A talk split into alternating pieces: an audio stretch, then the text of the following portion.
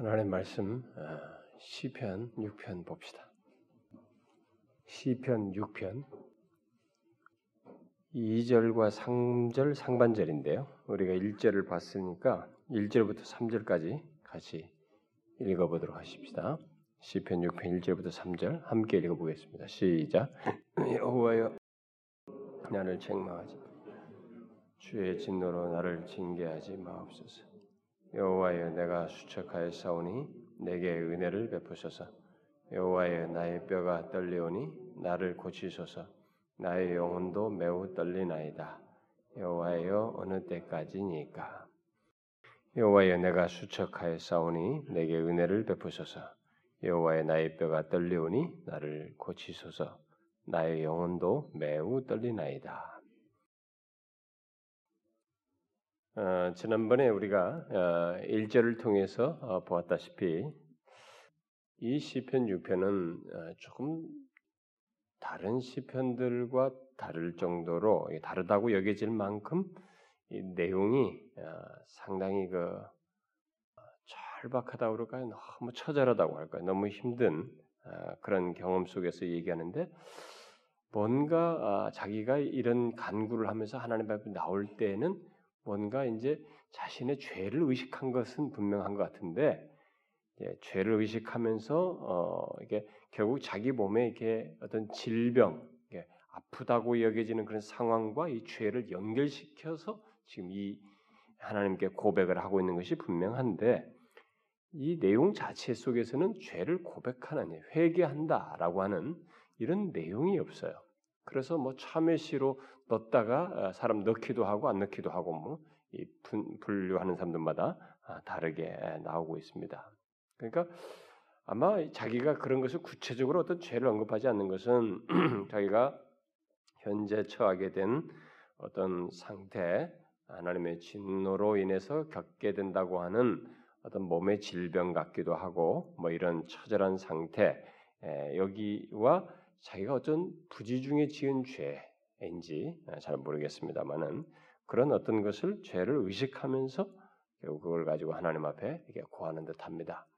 우리는 여기서 예, 신자들에게 이런 경험 세계가 있을 수 있는가라는 문제도 생각해 봐야 되고 그런 경험 상태에 있을 때 우리가 하나님 앞에 어떠해야 하는지도 같이 생각해 보게 되는 아주 좋은 내용입니다. 왜냐하면은 신자들이 예수 믿는 사람들이 대부분이 하나님께 뭔가를 할 때는 좋은 조건에서 하나님께 더 잘 좋은 반응을 하고 그리고 또 고난이 있다 힘들다고 해도 어느 선상까지만 자신들이 용인되는 범주 안에서만 하나님께 그 상태에서 은혜를 구하지 이렇게 좌절할 정도로 힘들 때는 하나님이 정말 여기서 거기서 하나님과 연관 짓기가 어렵다고 여겨져서 판단하고 대체적으로 잘 안 나서요.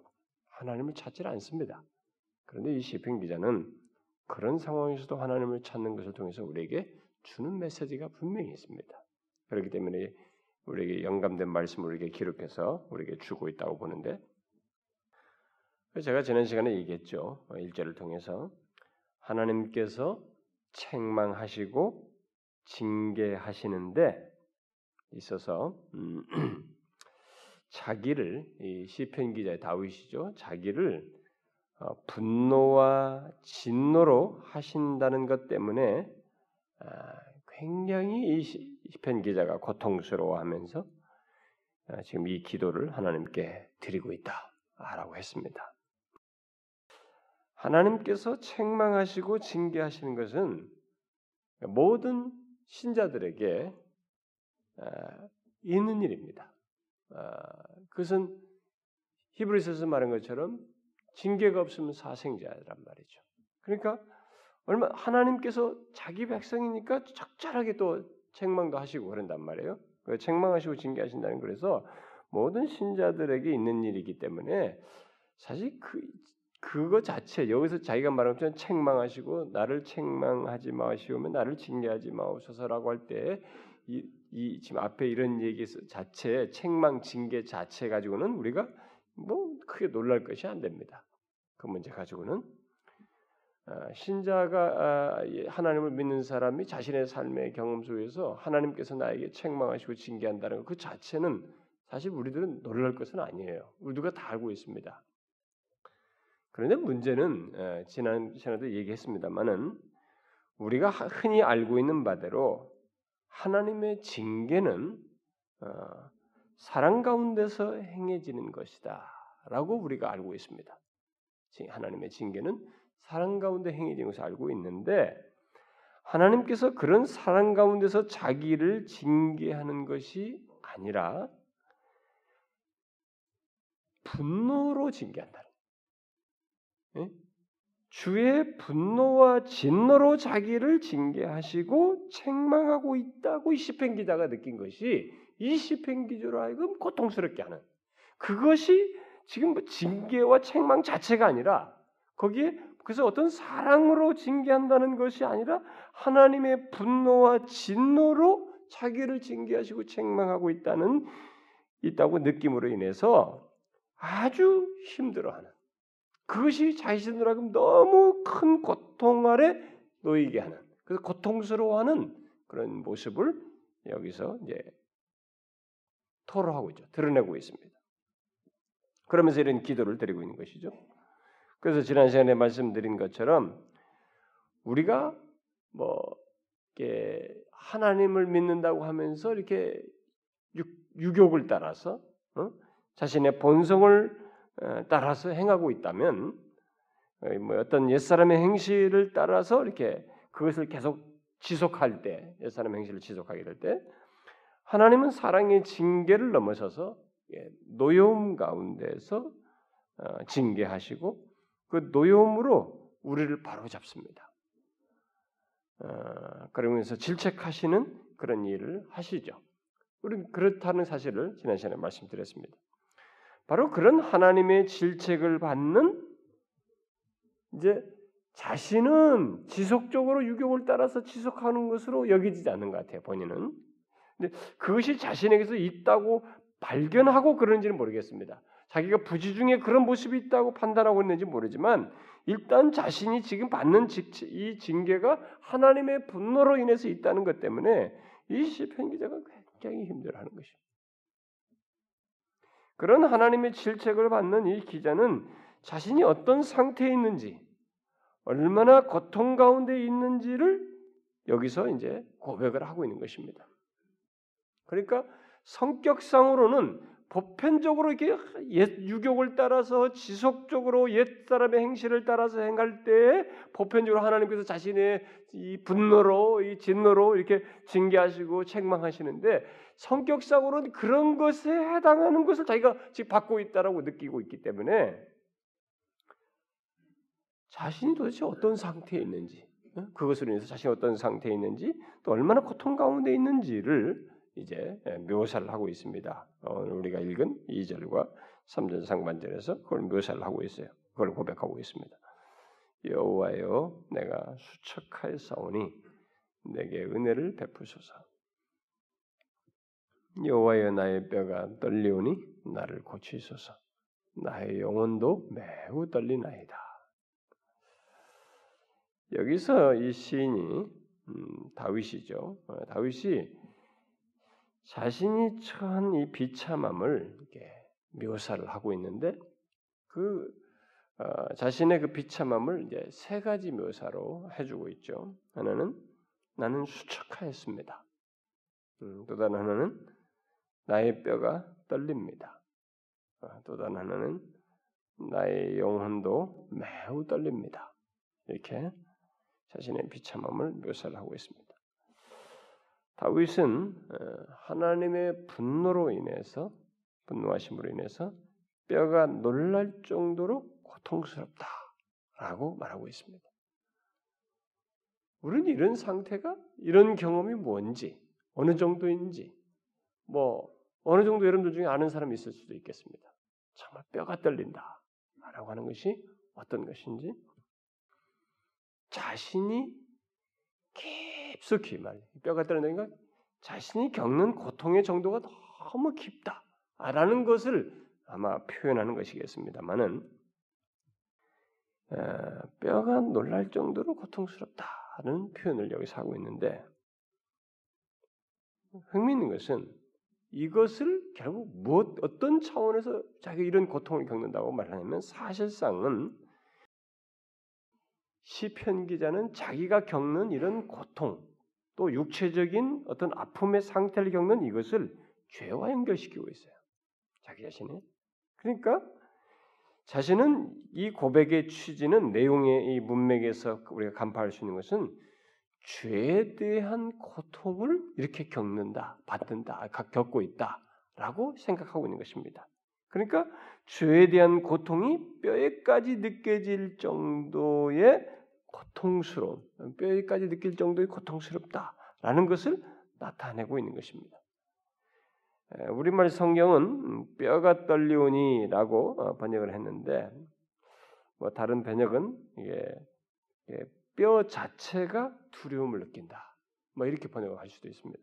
뼈 자체가 두려움을 느낄 정도로 자신이 이렇게 고통스럽다. 뭐 다른 게 우리나라 번역 보니까 뭐 뼈가 아, 뼈마디가 쑤시오니 뭐 이렇게 번역도 했어요. 어? 우리가 옛 사람들이 하는 말이잖아요. 아마 그래서 공동 번역 같은 사람들은 좀 리버럴한 사람들이 했잖아요. 이게 좀 현실감 있게 피부적으로 와닿는다고 한다니까. 그래서 공동 번역 뼈가 쑤신다. 우리가 뼈가 쑤신단 말 하죠. 신경통 증세입니까?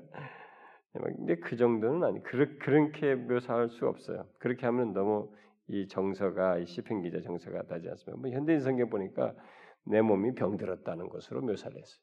이게 뼈가 이 떨린다는 것은 병들은 것을 몸이 병들은 것으로 묘사를 했습니다. 그러니까 그런 정도로 이게 묘사를 할 수 있습니다. 이게 이것은 결국 다윗이 죄에 대한 고통을 얼마나 극심하게 느꼈는가를 말해주는 것입니다. 죄에 대한 고통을 얼마나 이 시편 기자가 극심하게 느꼈는가를 보여줘요. 분명히 다윗의 이런 태도는 오늘날 많은 사람들이 죄를 아주 가볍게 취급하는 것과는 분명히 다른 모습입니다. 물론 이것을 여기서 생각해 봐야 됩니다. 죄에 대한 고통이 얼마나 극심한지를 느꼈고 자신이 그걸 느꼈고 그것을 지금 간파하고 얘기하는 것입니다. 예민하게. 그런데 보십시오. 오늘날에 이 많은 사람들이 죄에 대해서 얼마나 둔감해 있습니까? 그럼 얼마나 가볍게 여깁니까? 아니 오늘날은 뭐가 죄인지도 모릅니다. 응? 뭐가 죄인지도 몰라요. 예수를 모르는 사람은 두말할 것 없고 심지어 교회 다니는 사람들 중에도 죄가 무엇인지를 모릅니다. 죄가 무엇인지를 모르기 때문에 이 문화 속에서 수용되는 이 죄를 쉽게 지어요. 분별을 하지 못하고 이 세상의 그 풍조 속에서 이 만연해 있는 쉽게 수용하는 이 죄라는 것을 그냥 문화적인 이해 속에서 가지면서 교회 속에서도 그런 생각으로 죄를 지으려고 하는 또 죄를 용인하고 수용하는 이런 태도를 취합니다. 그래서 저는 오늘날의 이 교회 안에 있는 사람들도 죄가 무엇인지를 모르는 사람들이 의외로 많다라고 저는 봅니다. 실제로 하는 행동이 그렇습니다. 그리고요, 설사 죄가 무엇인지를 개념적으로 이해를 하고 있고 어느 정도 깨닫고 도움을 입은 사람이라 할지라도 바른게 진리를 통해서 이렇게 그 깨닫고 알, 알아서 그것에 대해서 어느 정도 뭐 반응을 나름대로의 반응을 가지고 있는 사람이라 할지라도 어떤 상태에서는 죄를 모릅니다. 자신에게 있어서 죄를 보지 못해요. 여러분들은 이런 문제를 한번 생각해 보셔야 됩니다. 우리 자신들이 죄에 대해서 모르고 산. 그래서 우리가 뭐 하나님께서 우리가 지은 죄를 일일이 다 고백하기를 원하는 건 아니에요. 그건 우리가 할 수도 없는 거 다 아십니다. 그러나 죄가 이 시편 기자가 말한 것처럼 이렇게 죄가 하나님 앞에서 고통스러운 것이라고 하는 자각이 있는 것, 그런 태도와 영적인 예민함과 영적인 이해와 태도를 갖는 것을 원하십니다. 그것이 있느냐 없느냐에서 굉장히 다른 것입니다. 그래서 옛날에 믿음의 선배들 중에 굉장히 경건한 사람들이 의외로 죄에 대해서 굉장히 예민했어요. 그것도 우리가 볼 때는 거의 생각지도 않은 죄를 굉장히 크게 생각했습니다. 가지고 그거 가지고 고통스러워했어요. 하나님이 원하시는 건 그거예요. 사실은. 여러분 다윗이라는 사람이 그 보세요. 가는 바스바를 범망했을 때 그 죄를 둔감했잖아요. 1년이나 세월이 지났지 않습니까? 그래서 딱 밝히지 않습니까? 나단이. 그러니까 거기서 확 죄인이라고 고백하잖아요. 어? 근데 둔감해질 수 있는 거예요, 이렇게. 그렇게 시편 보면 이런 모든 이것을 얼마나 죄에 대해서 예민합니까? 대단한 사람인데도 그럴 수 있는 거예요. 그러니까 우리는 이런 부분에 대해서 우리 시대가 오늘 교회 신자들의 추세 자체가 이뭐 온갖 세상 정신이 다 들어와가지고 특히 심리학 같은 것이 들어와가지고 당신의 있는 모습 그대로 하나님 다 사랑하십니다. 받아주십니다. 이런 단어를 자꾸 쓰다 보니까 뭘 있는 그대로예요. 어? 무슨 있는 그대로냐고. 어? 그러니까 그런 용어를 그래서 그 그러니까 있는 그대로라고 하는 나의 조건이 사랑받을 수 있는 조건처럼 자꾸 생각하는 그런 식으로 만드는 이런 논리가 세상에 많이 돼 있어요. 그게 아니고 더럽고 추한데도 다 아는데도 불구하고 하나님 편에서 사랑하신 것이지. 응? 하나님 편에다가 무게중심을 둬야지. 연민에 찬 그런 해석을 하는 거예요. 그러다 보니까 우리들이 죄에 대해서 너무 둔감해요. 이것을 너무 미화시켜놨고 우리들부터가 그런 논리에 빠져 있습니다. 신자들이. 그래서 이 교회 안에 다윗도 그런 경험을 하지만 여러분 우리가 영적으로요 하나님 앞에 예민해 있지 않으면 자신이 죄를 보지 못합니다. 내 자신의 죄부터 못 봐요. 다른 사람 죄 못 보는 건 두말할 것도 없고, 아니 다른 사람 뭐 다른 사람 죄는 본다. 특별히 자기 자기 자신의 죄를 보지 못합니다. 심지어 내가 굉장히 의로운 일을 행하면서도 그 말하는 내용이 자기와 관련돼 있다는 걸 생각을 못할 정도로 우리가 죄에 대해서 둔감할 수 있습니다. 그래서 정말로 그런 걸 생각하면 하나님 앞에 녹아질 수밖에 없습니다. 겸손할 수밖에 없어요.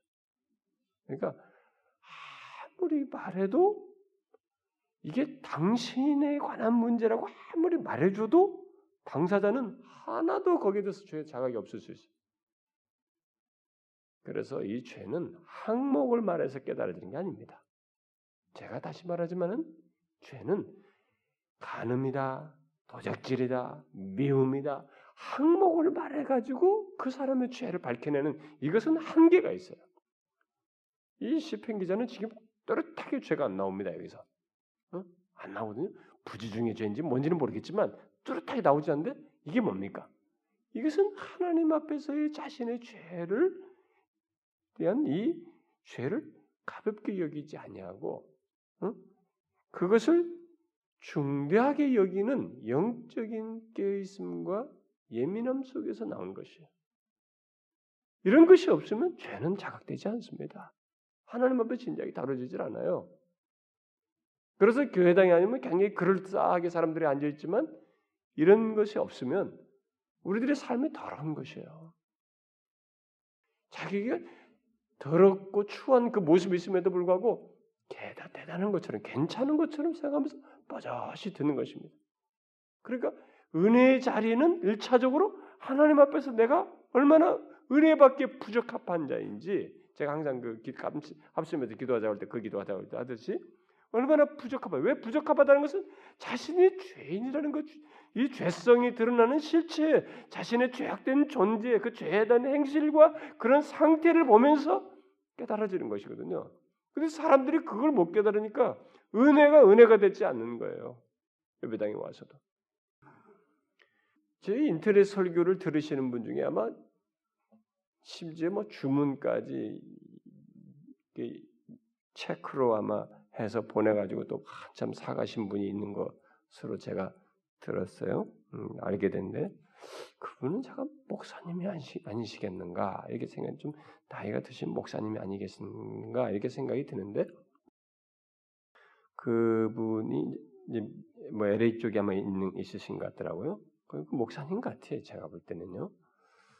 근데 그분이 어, 왜 제 설교를 이렇게 인터넷에서 듣고 CD로 아니 뭐 주문해서 다 많이 사가셨는지 나는 그게 참 궁금했습니다. 근데 우연하게 그분이 쓴 어딘가에 메모가 있어서요. 메모를 읽어봤습니다.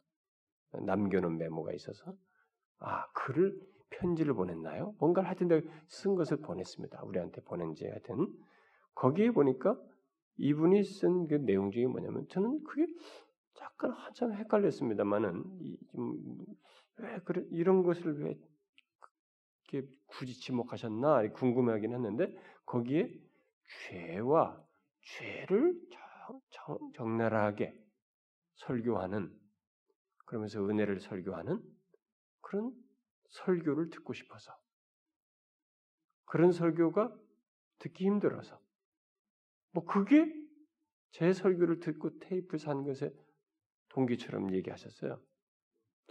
그 제가 언제 뭐 죄를 그렇게 적나라하게 설교했나? 뭐 저는 아직까지도 죄론에 대해서 해보질 않았습니다. 아직까지 어 뭐존 오웬의 죄 죽임 같은 뭐 이런 것들, 뭐 이런 것들의 죄 죽임에 대해서 이런 걸 아직까지 뭐 체계적으로 해보지 않았습니다. 저는 나중에 인간론을 다룰 뜻이기 때문에 오늘날에 만연된 이 인간에 대한 이해가 잘못되어서 이 세상이 신자들의 우리들의 신앙생활도 꼬인단 말이에요.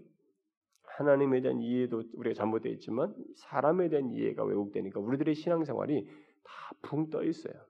그리고 다 너무나 자기중심적. 그냥 다 진짜로 자기중심적. 그러니까 체계화해도 뭘 배워도 다 자기중심적. 아주 아주 이상한 그런 풍조가 우리에게 만들어진데 그게 다 하나님에 대한 이해도 잘못됐기 때문에 그리고 사람에 대한 이해도 잘못됐어요. 그래서 이제 그 사람에 대한 이해를 성경이 말하는 그 인간에 대한 얘기를 할 때 저는 죄에 대해서 부득불하게 말하지 않을 수가 없습니다. 그때 좀 상세하게 다룰 내용이지만 우리들은 지금 사람들이 뭐 그분이 그렇게 드물어서 저한테 들었다고 하는 것이 저한테 의아해한데 오히려 그런 사람들이 더 있을 법한데요.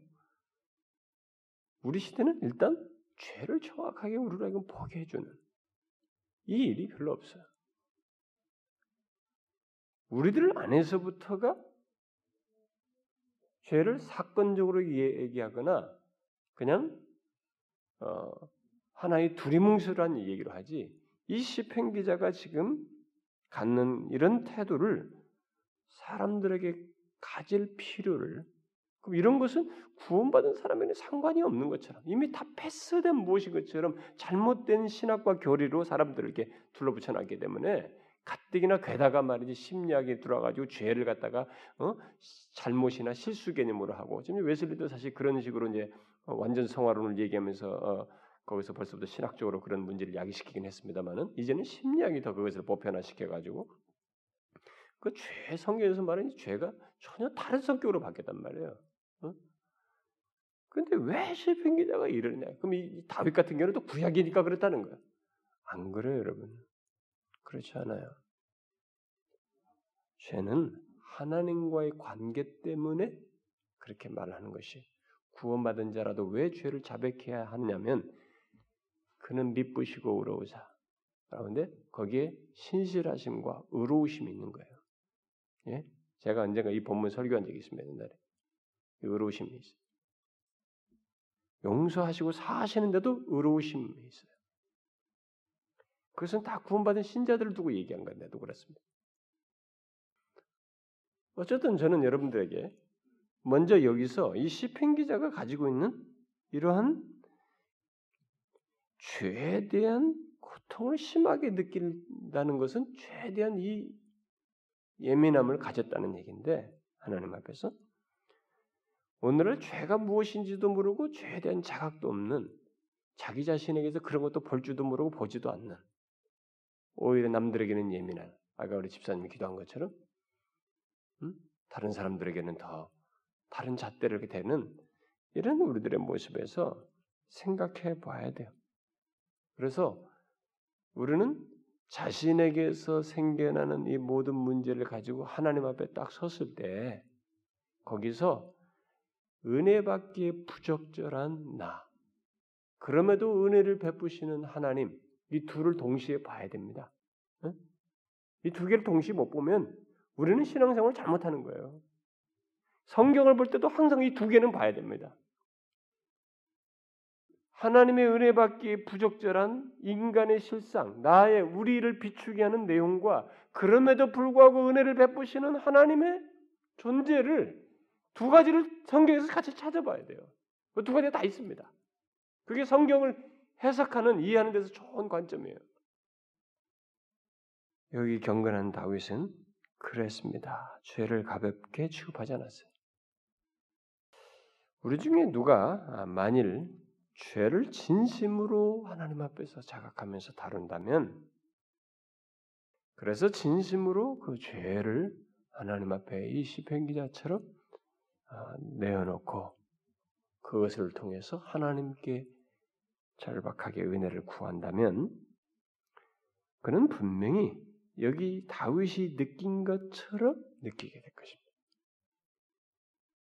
아, 그런 사람은 이 다윗과 같은 이런 이해와 정서를 알게 될 거예요. 죄는 하나님 앞에서 심각한 것입니다.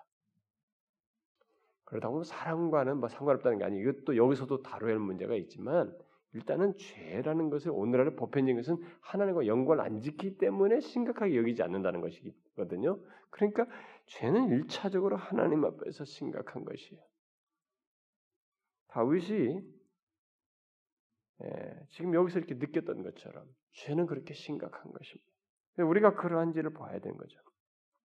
다윗은 자신의 뼈 자체가 떨며 두려움을 느낀다고 한 것입니다. 여러분들은 그런 걸 경험이 있습니까? 우리는 그런 예민함이 있나요? 너무 둔감하지 않습니까? 그 죄에 대한 이런 예민함이 없으면서 하나님의 은혜 타령을 쉽게 하는 건 아닙니까? 그랬을 때 그 은혜는 도대체 어떤 은혜일까요? 여러분, 하나님의 은혜의 엄청난 것은 대부분 잘 보시면 내 자신이 자격이 없고 나의 변덕스러움과 죄악됨과 이 흠과 이런 모든 결함에도 불구하고 그가 하셨기 때문에 이 은혜가 엄청난 것이거든요. 그러면 이런 것에 대한 이해가 없는 우리가 하나님의 사랑과 은혜는 이게 다 뭐냐? 이게 미화 아닌가? 그냥 항상 입에 발린 소리고 하나님을 하는 그런 얘기가 아닌가? 그렇지 않아요. 여러분이 왜 이렇게 시편에 이런 것들을 보면 철저하고 진실하게 하나님을 높입니까? 그들은 하나님의 엄청나게 크심에 비해서 최소한 자기 자신이 너무나 비천하고 작다는 것을 본 것이죠. 그런 자를 향한 하나님의 은혜가 너무 큰 것을 봤기 때문에 그렇게 절절하게 진실하게 외치는 거예요. 그래서 제가 항상 얘기하지만 신자의 신앙생활에 이 예민함이라고 할까요? 이 영적으로 깨어 있음이라고 할까요? 풍성함, 이런 충만함, 어떤 영적인 상태에서 자기가 이렇게 하나님 앞에서 갖는 살아있는 모습이 없다. 그런 것이 좀 상실됐다.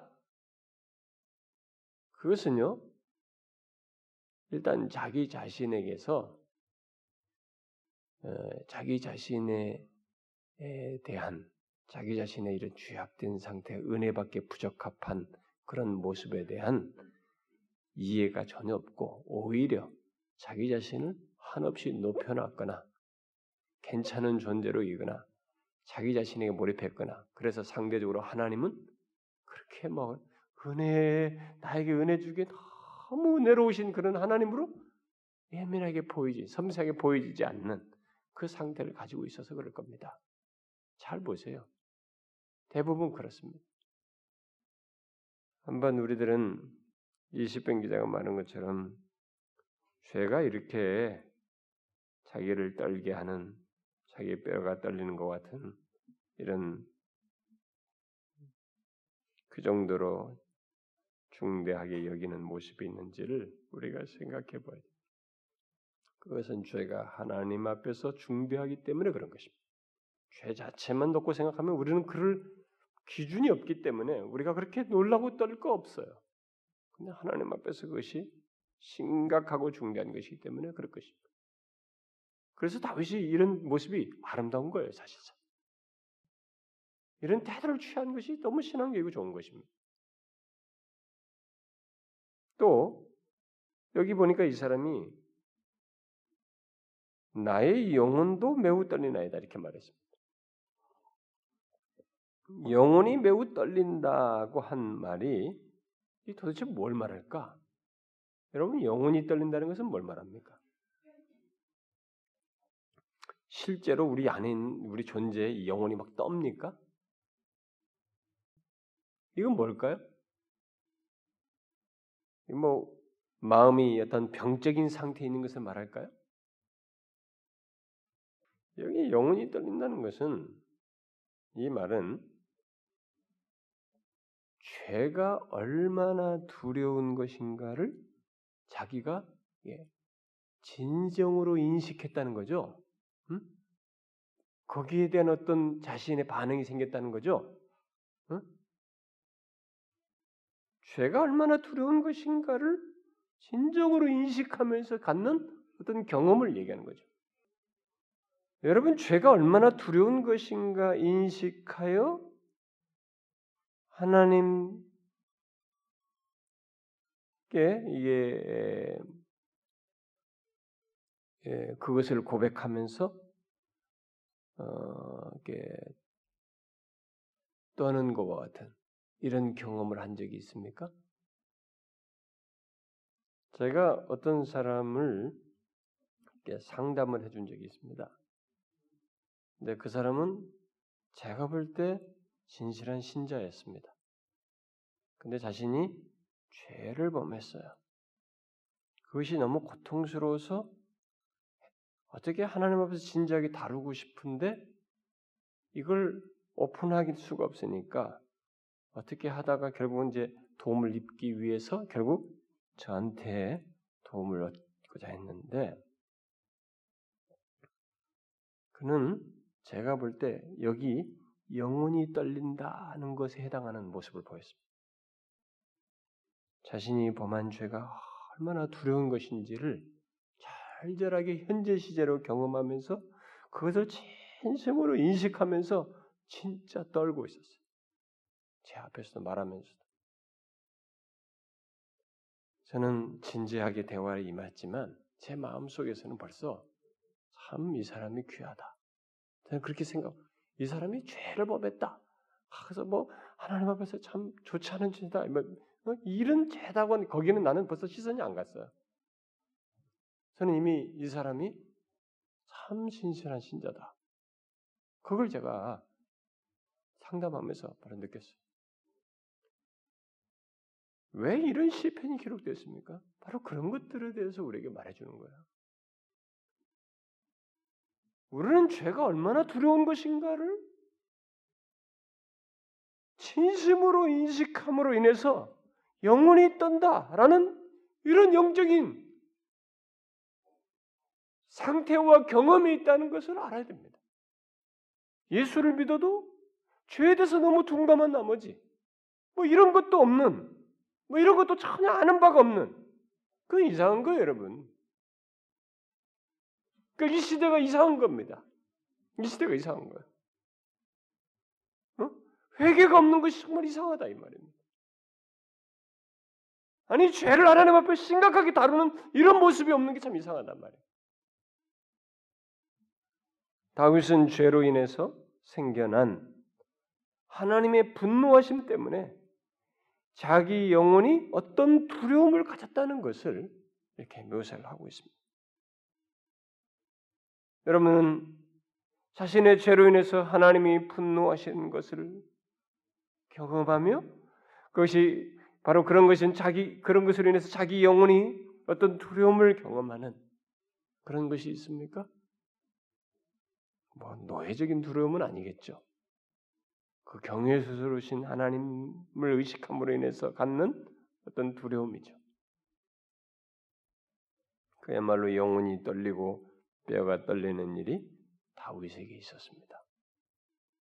죄로 인해서 죄에 대한 이해 속에서 그리고 그 죄를 하나님 앞에서 보면서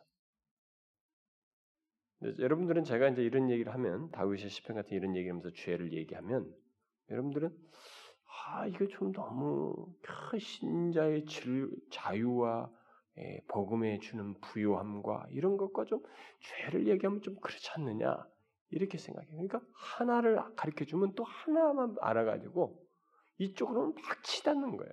여러분 제가 우리 교회에서 설교한 것이 은혜 시리즈 그냥 은혜 안에서 삶 율법주의적인 것의 해결함들 뭐 이런 것들 제가 전한 게 얼마나 많습니까? 어? 전체적인 흐름의 내용이 복음적인 내용이 얼마나 많았어요. 그러면 복음을 얘기할 때 죄에 대한 이런 태도는 복음과 상관이 없는 거예요? 둔감한 겁니까? 여러분 복음이 복음 되려면 죄에 대한 이해가 선명하면서 제대로 되는 것입니다. 그래야 구원의 부요함과 은혜의 큼을 알게 되는 것이에요. 그것은 구속을 받아서 구원을 받은 다음의 삶에서도 그것이 더 계속적으로 깊어질 수 있고 부여해진 현재 시제로 부여지는 경험을 할 수 있는 것도 이 죄와 맞물려 있어요. 저는 시, 신학적으로 좀 정리할 필요가 있겠지만 하나님께서 구원의 이 성경에서 보면 로마서 같은 데서 우리를 과거의 죄로부터 사하시고 이 죄 사함은 완전한 성격을 그의 십자가의 죽음의 충분성 때문에 우리의 모든 죄를 충분히 완전히 사한 것을 말한다고 말한 것입니다. 그러면 이것은 우리의 죄라고 하는 것은 현재적, 과거적, 현재적, 미래적 시제를 다 내포하는 것입니다. 그런데도 불구하고 그런 것이 있는데 그러면 미래적인 우리 현재인 삶에서 죄라는 것이 있어요. 삶의 경험 속에 있는데 죄 사함의 완전함을 얘기한단 말이에요. 성경은. 그럼 이게 조금 뭔가 우리가 안 맞는 것 같아. 그래서 죄 사함 받은 자의 그 자유와 완전함을 누리는데 이게 뭐냐 이게. 이게 좀 죄가 그럼 앞으로도 짓는 죄가 어떤 게 이거 어떻게 좀 매치가 되냐 매치가 안 되는 것처럼 얘기 좀 저는요 그게 오히려 우리로 하여금 그 죄사함의 부유함을 계속 상기시키는 경험들이라고 봅니다. 우리가 죄사함의 완전을 받고 난 다음에도 우리가 하나님 앞에서 범하는 부지부식간의 죄들과 돌이키면서 죄, 고아야 할 이런 죄가 있음으로 인해서 그 죄사함의 은혜가 얼마나 크며 이런 나를 향한 하나님의 은혜가 얼마나 큰지를 더 절절하게 보게 해주는 내용이라고 봐요. 하나님은 그런 범주 안에서 우리를 오히려 허용하신 것이라고 봅니다. 다윗은 자신이 하나님 앞에서 발견되는 것 때문에 더 하나님께 가까이 갔습니다. 결국. 그래서 로마서가 죄가 있는 곳에 은혜가 넘친다고 그런 것입니다. 그 말을 죄를 더 지으면서 더 은혜를 더하게 하자는 그런 내용이 아니라 우리의 부인할 수 없는 현실 속에서 죄가 있는 곳에 은혜가 더 넘쳐서 그것을 다 이끌고도 남는 하나님의 은혜의 부유함을 얘기하는 것이죠. 근데 그게 이런 경험 속에서 갖게 되는 것입니다.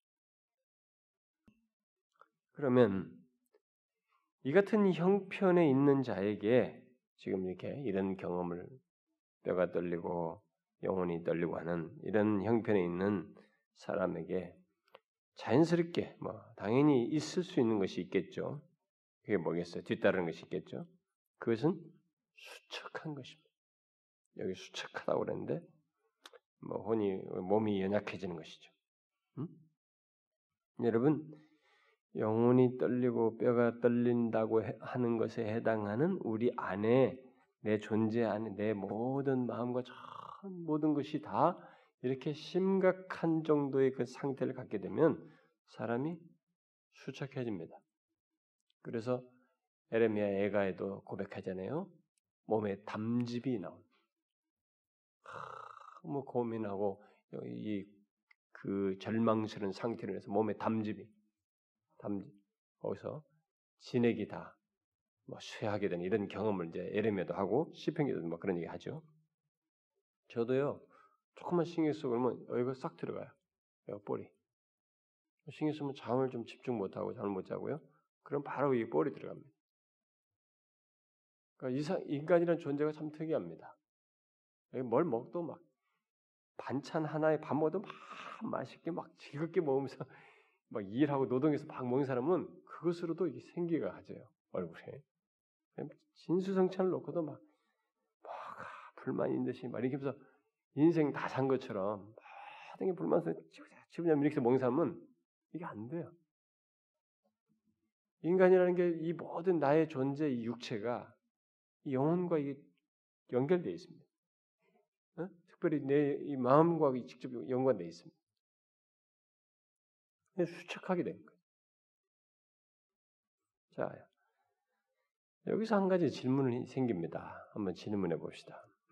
왜 다윗이 이런 상태까지 이르렀을까? 응? 다윗이 멍청한 사람이 아니고 영적인 이해거나 체험이 없는 사람이 아니거든요. 왜 이렇게 몸이 수척해지는 상태까지 갔을까? 왜 그는 이토록 죄로 인한 심한 고통을 표현하고 있을까? 응? 그가 은혜 하나님을 몰랐는가? 하나님께서 그에게 얼마나 자비로우시고 또 노하기를 더디하고 계시는지를 경험하지 못했는가? 그것을 모르는 사람인가? 그렇지 않습니다. 그는 누구보다도 잘합니다. 하나님은 진실로 자비로우신 하나님. 그는 자신의 힘이요 반석이요 피할 피할 바위신 것도 다 압니다. 얼마나 자비롭고 노하기를 더디하시는지 잘 알아요. 그런데 현재로서 이런 경험을 하는 거야. 수척하게. 다윗만큼 하나님의 은혜 체험을 많이 한 사람도 드물어요. 정말로. 그런데 왜 이토록 죄로 인해서 고통하며 뼈가 떨리고 영혼이 떨리며 몸이 수척해지는 경험을 하고 있는가? 사실 수많은 사람들이 죄를 지어도 무덤덤해하고 뻔뻔해하고 뻔뻔하고 별로 심각하게 생각하지 않는 그런 주변의 다른 사람들, 음? 주변에 자기가 봐왔고 뭐 오늘도 마찬가지입니다만 어? 주변에 그런 사람들이 있는데 자신은 이 사람은 왜 이렇게 반응을 하고 있는가? 어? 주변 사람들과 달리. 여러분 다윗은요 자신의 죄로 인해서 하나님께서 분노하신다고 보았습니다. 그러니까 지금 환경이 어떤 아픔이다라고 하는 이런 것이 자신을 수척하는 게 아니에요. 몸의 질병이나 무슨 상황 이런 것 자체가 자신 수척하게 하는 게 아닙니다. 지금 일절에서 말한 것처럼 이 사람을 이렇게 수척하게 만드는 것은 자신의 죄로 인해서 하나님께서 분노하고 계신다고 본 것이죠. 그러니까 하나님의 분노하신다 이 사실이 자신을 너무 힘들게 하는 것이죠. 제가 지난 시간에도 얘기했습니다만은 우리는 이것을 비슷하게 생각할지 모르지만 잘 구분할 줄 알아야 됩니다. 우리는 현실이 힘들기 때문에 그것 때문에 고민하다가 수척할 수 있습니다. 어? 그 이런 것들 가지고 수척해질 여지가 다 있어요. 그런데 이 사람은 이것 때문에 수척한 게 아니고 진짜 자기가 뼈가 떨리고 영혼이 세하면서 이렇게 현실로 수척하지는 이것이 하나님 때문에 자신은 하나님으로부터 사랑받아야 되고 하나님과 가까이 있는 것이 최상의 복이고 하나님 자신이 복이었던 이 사람인데 하나님으로 말미암아 하나님으로부터 자신의 죄로 인해서 분노하시는 것을 경험하고 있다. 하나님의 분노하고 계시다라고 하는 것을 보았기 때문에 그렇게 생각하기 때문에 이 사람이 이렇게도 힘들었던 것입니다. 여러분은 이런 마음을 이해하십니까? 다른 것 때문에 내가 힘든 게 아닙니다. 이거 힘든 건 다 참을 수 있습니다. 근데 하나님이 저에 대해서 분노하신다는 것 때문에 제가 너무 견딜 수가 없습니다. 이게 우리들이 배워야 할 이런 모든 남겨진 시편들을 통해 이 계시의 말씀이죠. 시편의 이 계시를 통해서 우리에게 교훈하시는 말씀이에요. 우리가 이 세상을 살면서 하나님을 아는 사람, 우리들의 즐거움도 슬픔 중에서도 즐거움과 기쁨과 위로와 모든 것 그리고 힘들어도 답을 찾고 다시 회귀해서 붙들어야 할 이 모든 것의 답이 누구냐? 하나님이라. 그렇기 때문에 하나님께서 분노하시는 것을 견디기 힘들어하고 있는 것입니다. 많은 사람들은 죄를 짓고도 하나님께서 진노하신다고 머리로만 인정하고 대충 예, 그냥 넘어갑니다만은 이 사람은 자신을 징계하시는 하나님의 진노를 보고 그것으로 인해서 힘들어하고 있습니다. 이것은 결국 하나님을 이 사람이 진노하신다고 생각하면서도 하나님을 진노하시는 하나님을 느꼈다는 말이 되는 것입니다. 그러니까 진노 자체를 본 게 아니라 진노하시는 하나님을 느낀 거죠. 그 하나님을 본 겁니다. 우리 신앙의 이해는 여기에 미쳐야 되는 것입니다. 잘 보세요. 우리가 현실적으로 보면 여러분이 힘듭니다. 너무 힘들어. 어쩌고 너무 어떻게 어떻게 고통스러워. 뭐가 문제가 있어 할 때 우리들 눈이 어디에 가 있습니까? 진짜로 여기 가 있습니다. 몸 아픈 것에 가 있고 현실이 힘든 것에 가 있고 지금 뭐가 상황이 어려운 것에 가 있고 여기에 있습니다. 하나님을 안 봐요. 참 여기 하나 뛰어넘는 것이 그렇게 현실적으로 어렵습니다. 그렇기 때문에 이런 현실의 이, 이 소리가 생생한 이런 시편이 우리에게 굉장히 현실적으로 도움이 되는 것입니다. 경험 세계 속에서 나온 것이기 때문에 이론이 아니기 때문에 이거 하나 넘어가는 게 그렇게 어려워요. 여러분 그렇지 않습니까? 우리가 여기서 다 힘들어하잖아요. 이런 것은 다 그럴듯한 영웅적인 영웅적인 어떤 신앙의 행동으로 여기고 저런 영웅 같은 사람이나 하는 것처럼 자꾸 여기려고 하잖아요. 아니에요, 여러분. 하나님은 다윗의 하나님이면서 우리 하나님이에요. 동일합니다. 우리가 힘들다고 하는 현재 시제에 동일하게 계셔요. 그것을 통해서 그 하나님을 보는 것이 그 진노하시는 하나님을 자기가 경험하면서도 사실상 하나님을 느끼는 이 다윗의 경험을 우리가 알아야 됩니다. 그러니까 마치 여우수아가 자기 앞에 나타난 군대 장관을 보고 떨며 신을 벗었던 것처럼 이 분노하심을 자신의 그 분노하심 속에서 하나님을 보는 거예요. 예, 그분 앞에서 떠는 것입니다. 이렇게 마치 여호수아가 군대장을 명확하게 앞에서 보면서 떠는 것처럼 그러면서 신을 받는 것처럼 이런 진노 속에서 하나님을 직접 선명하게 보는 듯이 행동하는 믿음으로 보는 거예요. 그러니까 이게 너무 확실하게 하나님을 믿기 때문에 이런 행동을 하는 거예요. 여러분 가끔 어떤 사람이 말을 할 때 어, 하나님께서 하시는 것들을 명확하게 자신이 그 말씀에 비추어서 자신의 경험 속에서 있는 것들을 명확하게 인지하고 그것을 의심 없이 수용하면서 하나님께 진실하게 반응하는 거 있죠. 어? 굉장히 겸손하고 진실하게 반응하는 거. 너무 확실하게 하나님이 개입된 것으로 분명히 믿고 확실하게 반응하는 거 있죠. 저는 그런 사람들 봤어요. 근데 이제 제가 이런 얘기 하면은 요즘 자꾸 신비주의로 너무 사람들이 이해를 해요. 어? 신비주의적으로 너무 이제 또 이렇게 뭐 이게 꿈을 꿨는데 뭐 어쩌고 저쩌고 하나님이 뭐 이렇게 보여줬는데 뭐 이쪽으로만 자꾸 생각하는데 그거 말고요. 하나님이 우리의 이성과 감정과 의지는 인격을 주셨기 때문에 자신도 인격적인 존재이시고 그러니까 인격의 기능 속에서 하나님의 계시된 말씀 안에서 하나님이 여기에 관여되 계시고 내가 그분 앞에서 부인할 수 없는 죄가 있고 이 죄 속에서 하나님이 하신 걸 너무 명확하게 보기 때문에 이 하나님 앞에서 부인할 여지도 없고 하고 싶지도 않고 그래서 겸비하고 겸손하게 반응하는 뭘 보아서가 아니고 보여줘서가 아니라 너무 부인할 수 없는 내 이지와 감정과 전 인격이 여기에서 부인할 수 없는 이 하나님의 말씀 앞에서 부인할 수 없는 행동을 취하는 거 있잖아요. 저는 그런 사람들 봤어요. 제가 사역하면서 마치 군대 장관 앞에 선 사람처럼 이 상황에서 자신은 그 분노하시는 하나님을 보는 것입니다. 그래서 떠는 거죠. 하나님께서 마침내 주의 분노로 책망하고 있다는 것을 보았던 것이죠. 바로 그 사실이 이 시편 기자를 건들 수 없게 고통스럽게 한 거예요. 견딜 수 없이 고통스럽게 한 것입니다. 응? 자기가 본 거예요.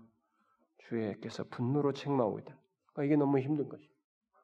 하나님의 자격에 대해서 분노한다는 것. 여러분 이런 거 있잖아요. 우리가 누구를 너무 존경하고 사랑해요.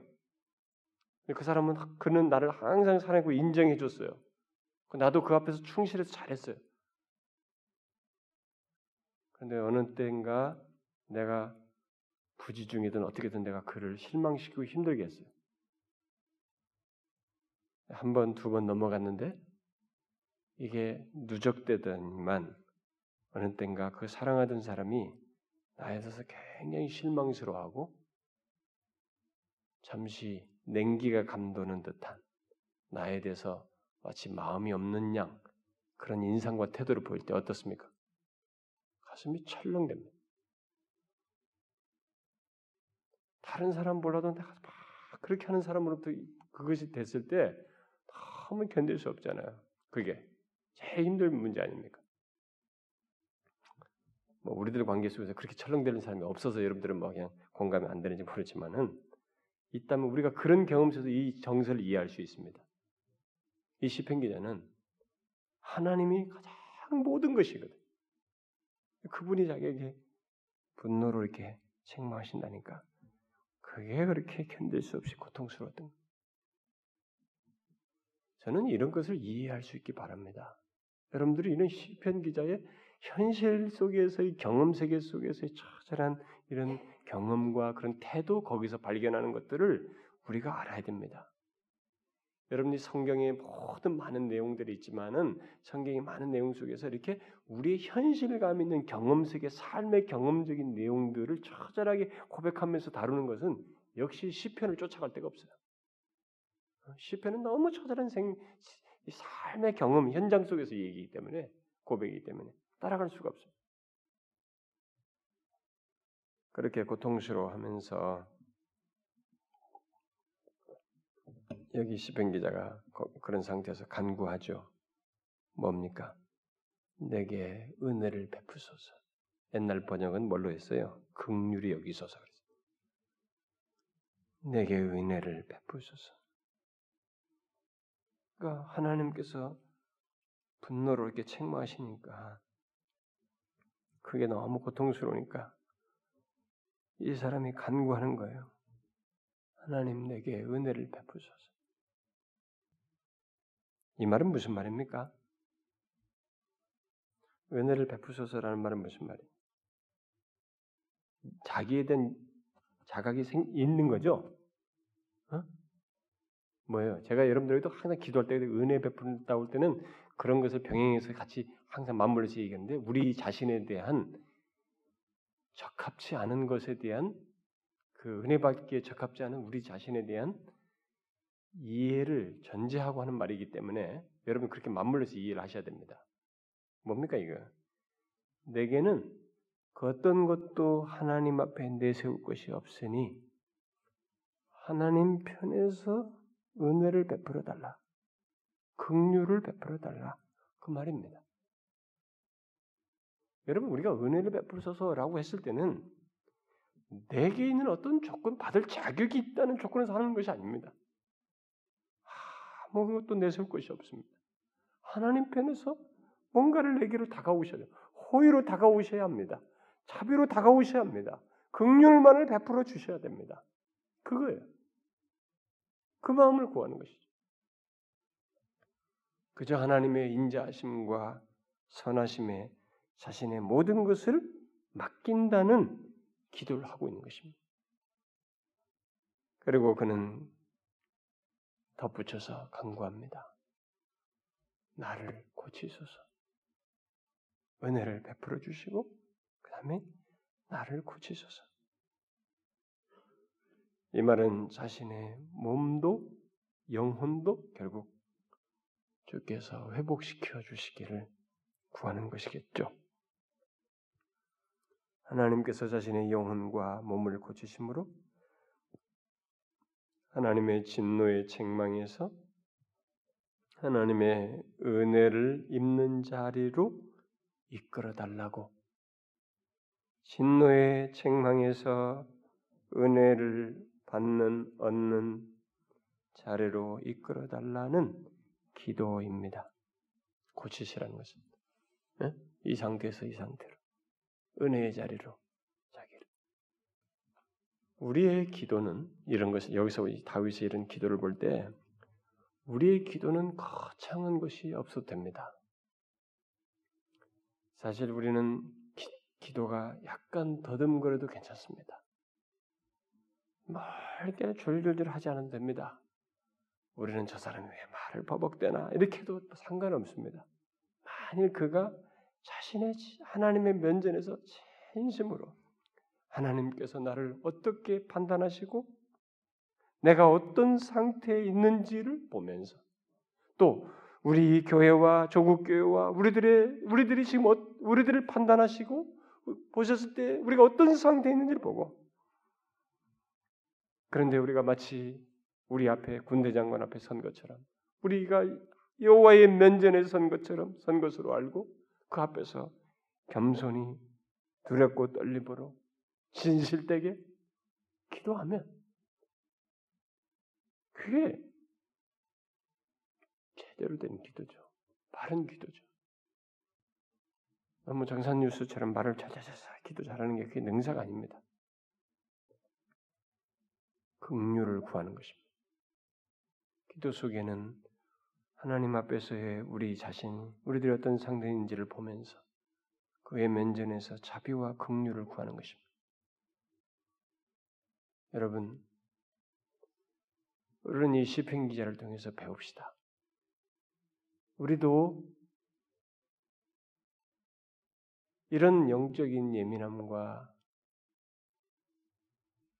감각을 가지고 하나님 앞에서 죄를 두렵게 여기면서 그것으로 인해서 하나님이 싫어하실 것을 굉장히 힘들어하면서 다루는 그런 사람이 되자는 거예요. 이 시대가 뭐라 하든 간에.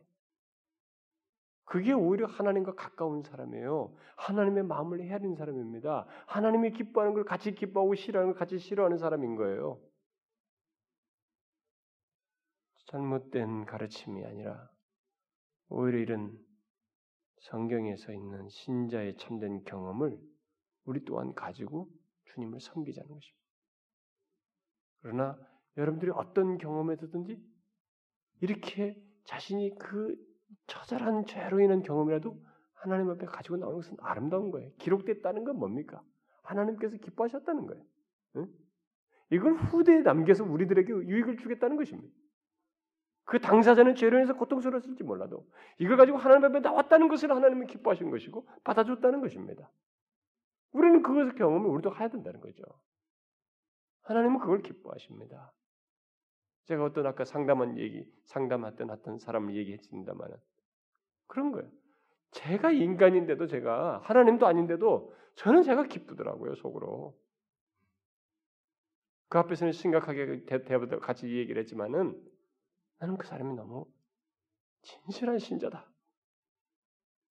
참 저렇게 진실하게 두려워하면서 자신의 죄를 다뤘다는 것이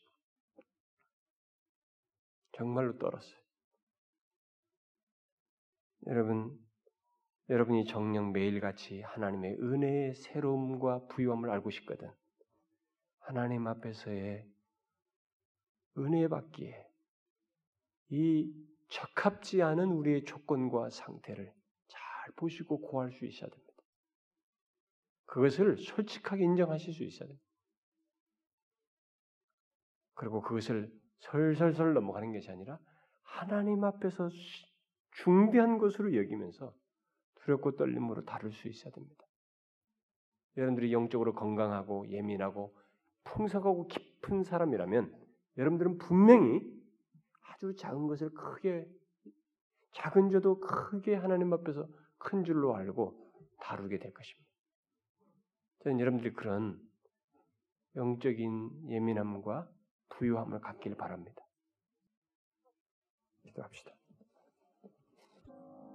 하나님 아버지, 우리의 둔감해진 영적인 모습이나 하나님 앞에서의 죄를 다루는 모습들, 주여 이런 것들을 우리를 다시 일깨우셔서 하나님 앞에서 심각하고 중대한 것을 똑같이 심각하고 중대하게 여기며 그것을 인해서 다윗처럼 하나님 앞에 아뢰며 주님으로부터 이렇게 분노, 죄로 인한 분노를 받는 것이 이 땅에 가장 힘든 것이냐?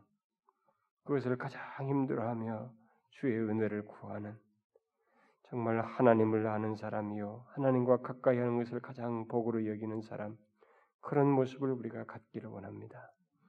오 주여 우리들에게 그런 영적인 예민함과 하나님을 갈망하며 사모하는 마음을 허락하여 주옵소서. 우리가 살면서 하나님 앞에서 이 죄악들을 가벼이 여기지 아니하고 주님 앞에 진중히 다루며 은혜를 구하는 저희들 되게 하옵소서. 예수 그리스도의 이름으로 기도하옵나이다. 아멘.